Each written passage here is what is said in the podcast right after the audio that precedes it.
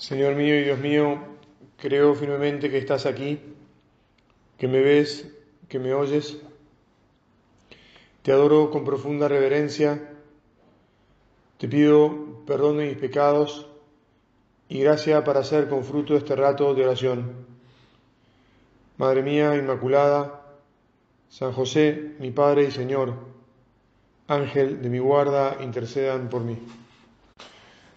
Bueno, en esta lógica que venimos meditando sobre la necesidad de estar anclados en lo que somos, estar anclados en nuestra filiación, estar anclados en nuestro hermano mayor que es Jesús. Es decir, en definitiva, estar anclados en nosotros mismos, en nuestro ser, y no en la propuesta que nos enajena, que nos lleva a, perder el control. Otra manera más de, de pensarlo, de hablar con Jesús sobre esto, de meditar, es el, el, yo versus los demás. Y aunque te parezca un poco escandalizante, te lo voy a decir. Incluso versus el primer de más que te voy a plantear es versus el director espiritual.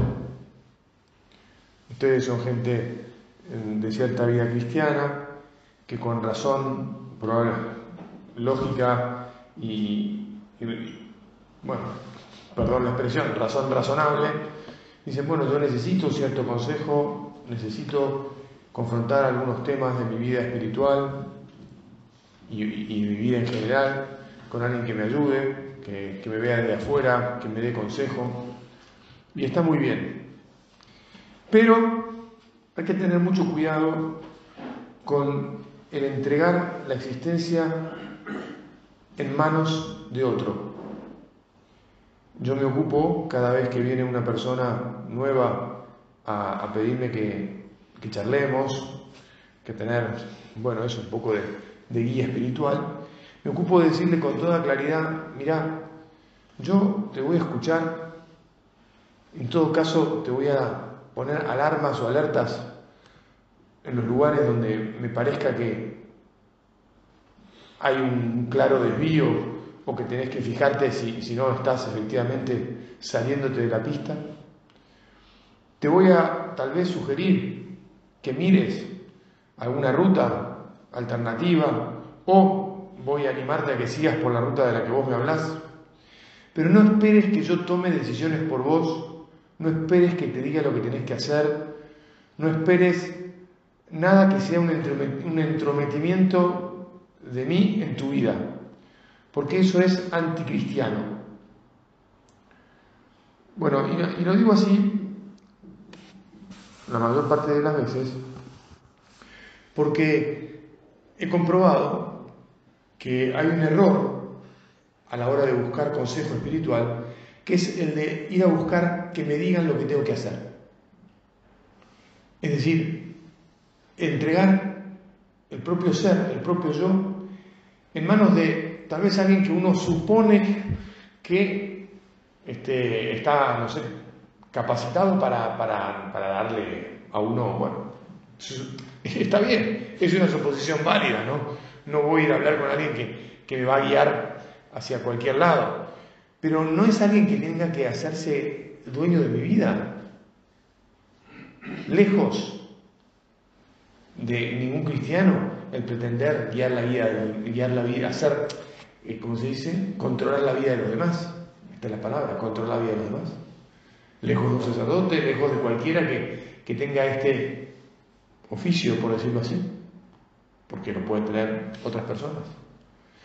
Entonces, la actitud madura, la actitud de control sano, cristiano, es la de quien hace oración, quien invoca al Espíritu Santo, quien conversa con Jesús sobre las cosas de su vida espiritual, y que efectivamente cuando va a esa conversación de de consejo, de guía, simplemente va simplemente es un modo de decir porque es algo importante, pero va a corroborar si no se ha desviado, si no hay algo que efectivamente no vio o, que vio mal. Pero las decisiones casi, casi diría que ya están tomadas. Porque uno tiene buena voluntad y reza.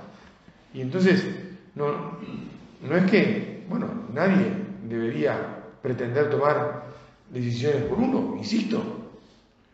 Y nunca deberíamos dejar que, eso suceda.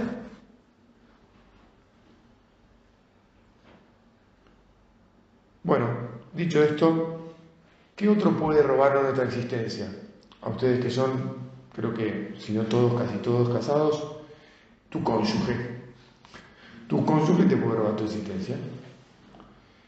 Y entonces hay que tener la madurez suficiente y el espíritu de oración necesario para hablar con Jesús a ver si esto está o no está pasando. A ver, lo anterior, lo del director espiritual, muchas veces sucede por comodidad. Y lo de perder el, ser y la vida en manos del cónyuge también.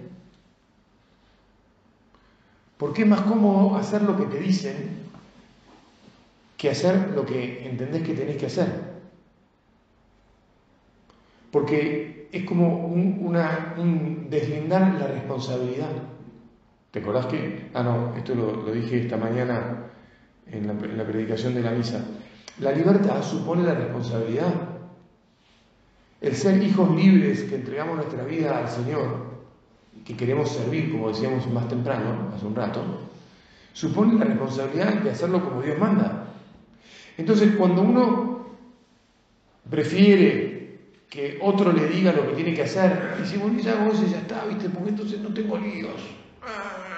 ¿Viste? Un poco así O cuando uno empieza a hacer lo que, todo lo que dice su mujer, porque si no me va a empezar a chillar, voy a empezar a voy a tener la dificultad de explicarle, entonces está la posibilidad de que escale la conversación y que entonces yo le levante el tono y ella me levante el tono y al final terminamos enojados. Pues, bueno, mira, frente a eso hay que tener la valentía y el, el espíritu cristiano lo suficientemente formado, y hay que seguir formándolo, digamos, ¿no?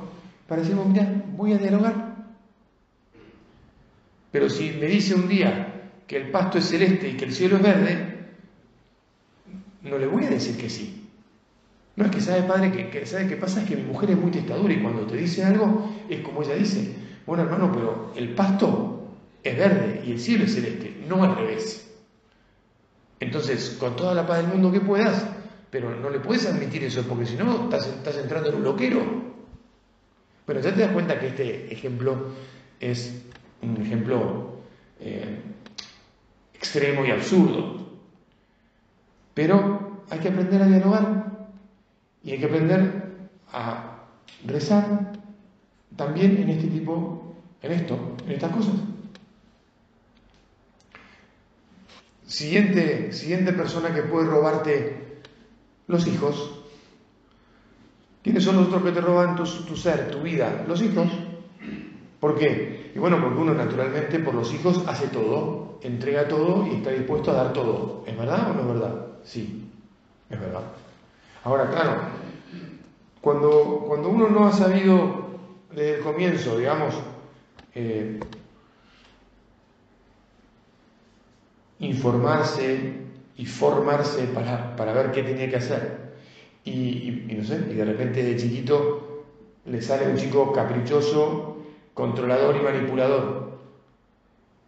Y entonces uno no se da cuenta que tiene que ir a un especialista, porque nadie nace sabiendo ser padre, y que tiene que curar a ese chico de ese tema, al final se está enajenando su vida, porque va a vivir para lo que el chico quiera, diga, llore, proteste, bueno, y esto a veces no sucede cuando uno es chiquito, porque uno más o menos se informa y hace las cosas bien, pero de repente los chicos empiezan a ser grandes y un buen día, un buen día discuten y un buen día desafían y un buen día dicen que no.